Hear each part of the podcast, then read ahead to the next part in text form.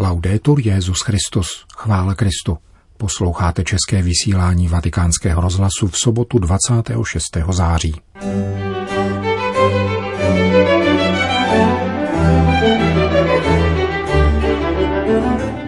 Papež František vyzval evropské církve k duchovnímu výkladu pandemie.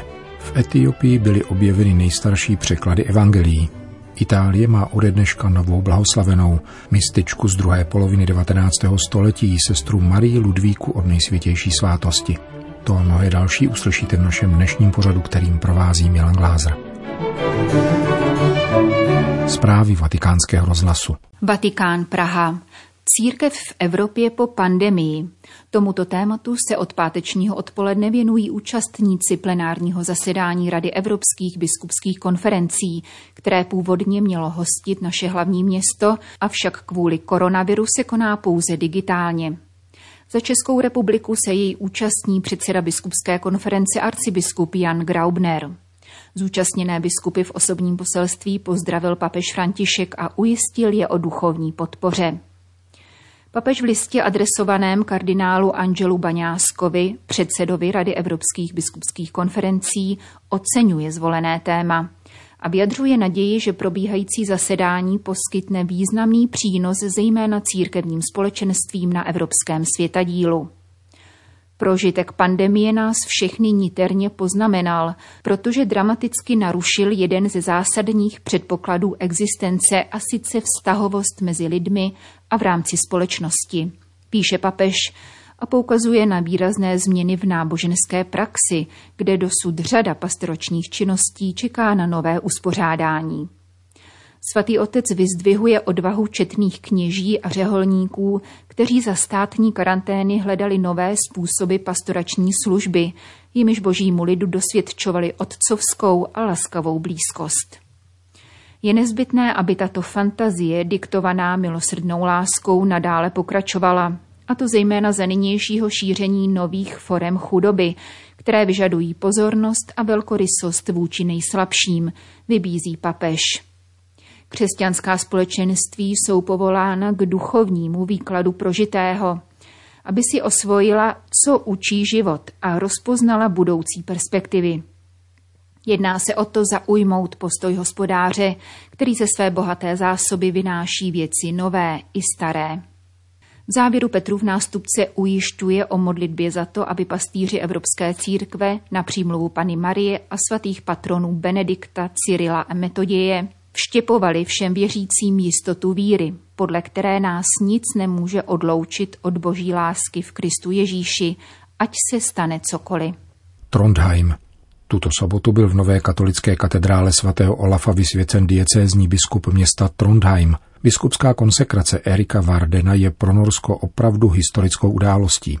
Od roku 1537 až do 1. ledna roku 2017 bylo totiž luteránství v této severské zemi státním náboženstvím a bezmála půl tisíciletí zde nebyl svěcen žádný biskup. Katolická církev se směla vrátit do Norska až v roce 1868, kdy v Oslo svatý stolec založil misii Sui Juris. Norsko má 5,5 milionů obyvatel. Většinou jsou luterány, ale pouze matrikovými. Katolíci tvoří 1% obyvatel, zatímco muslimové přes 2%. Trondheim, jedna z nynějších tří norských diecézí, neměla 11 let vlastního biskupa, má pouhých pět farností a přibližně 16 tisíc katolíků. Dnes konsekrovaný trondheimský diecézní biskup Erik Varden se narodil v Norsku.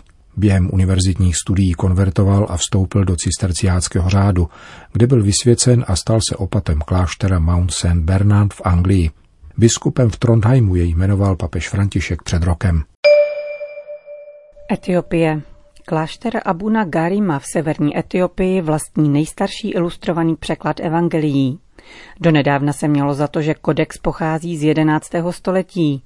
Průzkum provedený radiokarbonovou metodou však posunul dataci rukopisu o celých šest století. Pravoslavný klášter Abba Garima byl založen pravděpodobně již v 6. století, jakkoliv byl později mnohokrát vypálený a znovu zakládaný. Zachovaly se v něm dva ilustrované kodexy obsahující všechna čtyři evangelia, napsaná v klasické etiopštině. O významu nové datace hovoří pro vatikánský rozhlas odborník specializovaný na starověkou Etiopii, otec Rafal Zařečny z Papežského institutu Orientále. Rękopisy te v ostatních letech zostały poddane... Rukopisy byly v posledních letech zkoumány uhlíkovou metodou, podle níž se ukázalo, že materiál, na kterém jsou kodexy napsány, pochází pravděpodobně z konce čtvrtého nebo počátku pátého století. Jeden z rukopisů může být o něco mladší, ale ne o mnoho. Etiopská evangelia jsou velmi bohatě zdobena. Najdeme v nich ilustrace čtyř evangelistů, ale také množství ornamentů, stylově blízkých syrským manuskriptům ze stejného nebo o něco pozdějšího období, jako je Rabuli, datovaný do konce 6. století. Za zmínku stojí také vyobrazení jeruzalemské svatyně, považované za vůbec nejstarší známé. Rękopisy te známe přinajmniej od let 70. Tyto etiopské rukopisy známe už od 70. let a tedy po této stránce nejsou žádnou novou senzací. Důležité jsou pro nás ale vzhledem k textové kritice písma svatého, přeloženého do klasické etiopštiny, což je starobilý jazyk, který si můžeme představit jako jakousi etiopskou latinu. Doložení její přítomnosti v těchto klášterech v tak časném období především potvrzuje rozšíření křesťanské civilizace v africkém rohu již v antice. Důležité také je, abychom si povšimli, že jak vzory překladu písma svatého, tak i jeho výzdoba putují po antickém světě s lehkostí daleko větší, než by se nám dnes mohlo zdát, když bereme v potaz výlučně středomorský kontext. Kontekście basenu Morza Śródziemnego. Evangeliáře z Abba Garima jednoznačně potvrzují, že překlad Nového zákona do klasické etiopštiny existoval již v pátém století, což jej činí jedním z nejstarších v dějinách. Říká odborník na starověkou Etiopii otec Rafal Zařečny. Ekvádor.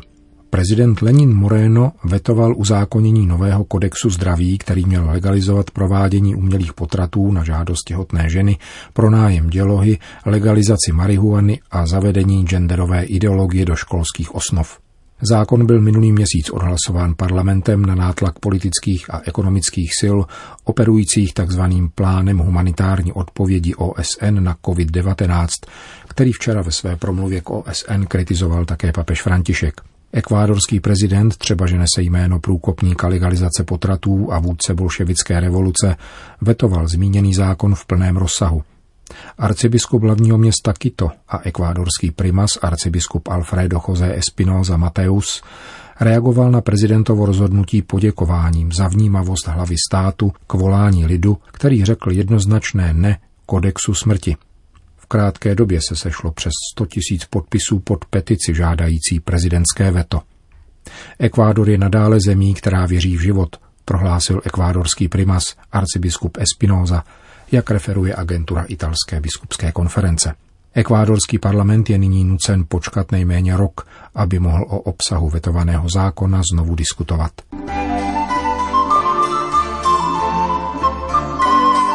Florencie. V době sociálního distancování a celé řady opatření omezujících společenský život jistě potěší, možná i nadálku, počin hutě florenského domu Santa Maria del Fiore. Návštěvníci mohou požádat o výklad a prohlídku jednoho z nejvýznamnějších děl Michelangela Buonarrotiho, Piety Bandini, na níž právě probíhají restaurační práce. Pieta Bandini patří k pozdním Michelangelovým dílům z let 1547 až 1555. Na rozdíl od známé vatikánské piety a jeho vůbec posledního díla Piety Rondanini, kde byť pokaždé ve zcela jiných výrazových polohách zachycoval klasické téma matky s mrtvým tělem syna, florenskou pietu tvoří čtyři postavy – Kristovo tělo podpírají spolu s Marií také Magdaléna a Nikodem, kterému Michelangelo propůjčil svou podobu. Bazáry a kondívy, Michelangelovi životopisci, svorně vyprávějí, že sousoší bylo určeno do římského kostela na místo, kde si umělec přál spočinout po smrti. Michelangelo jej však nedokončil. Ve chvíli neútěchy se dokonce pokusil o jeho zničení. Poškozené dílo po složitých peripetích doputovalo z Říma do Florencie.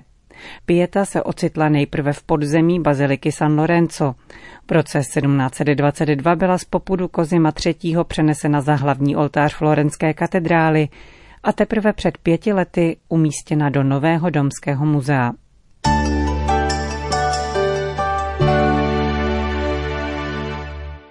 Itálie. Neapolská a vůbec celá italská církev dnes poprvé od státem nařízené karantény slavila beatifikační liturgii, kterou v nápolské katedrále vedl arcibiskup kardinál Crescencio Sepe. Nová blahoslavená Marie Ludvika od nejsvětější svátosti, žijící v druhé polovině 19. století, dokázala propojit nazírání Boha s činorodou láskou k bližnímu.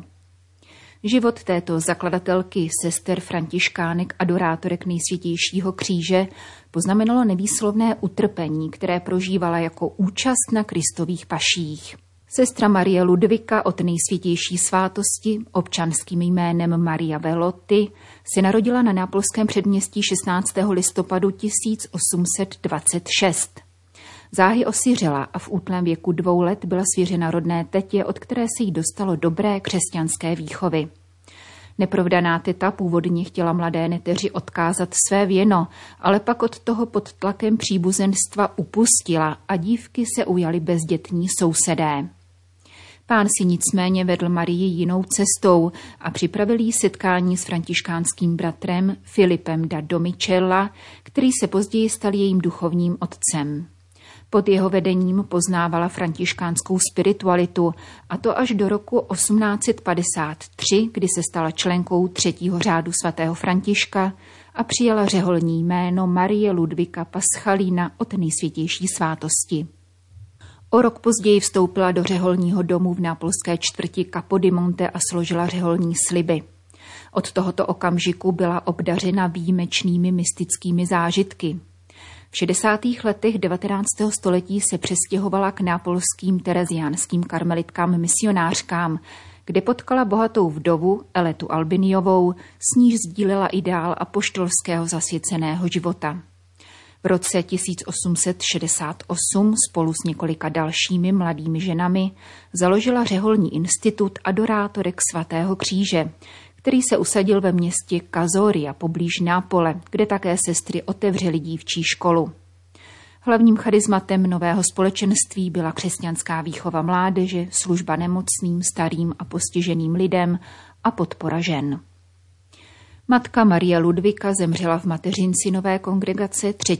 září 1886, čímž se zakončila její celoživotní kalvárie. Nová blahoslavená totiž trpěla bolestmi po celém těle. Jednak prosila pána, aby na ní seslal nemoci a utrpení nemocných, kteří se na ní obraceli, avšak častokrát ji také fyzicky trýznil zlý duch, mnohdy před očima duchovního rádce a spovědníka otce Domičely, který řeholnici žehnal a utěšoval ji. Matka Maria Ludvika ovšem za svého života prožila rovněž četná zjevení dítěte Ježíše a ukřižovaného Krista, Pany Marie a svatého Františka. Byla obdařena prorockým nadáním a dalšími dary. Dokázala číst v myšlenkách druhých lidí, uzdravovat nemocné a procházet průsvitnými tělesy. Dokládá to událost z dubna 1854, kdy byla nalezena v jednom kostele za hermeticky uzavřeným sklem ve výklenku sochy svatého Františka. Díky zázračným uzdravením, jak mezi spolusestrami, tak božím lidem, se matce Marie začalo přezdívat svatá mniška. Pověst o ctnostech této řeholnice se rychle rozlétla jeho italským krajem Kampánie, takže k ní v posledních letech proudili lidé s žádostmi o modlitbu či uzdravení. Je zajímavé, že do školy při mateřinci přijala zakladatelka nové kongregace také pět afrických dívek a jejich péči svěřila habežskému knězi Petru Almázovi.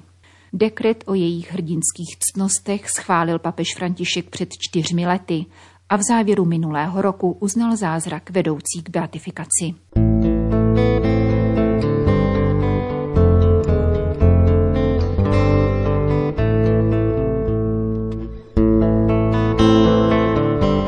Končíme české vysílání vatikánského rozhlasu. Chvála Kristu. Laudetur Jezus Christus.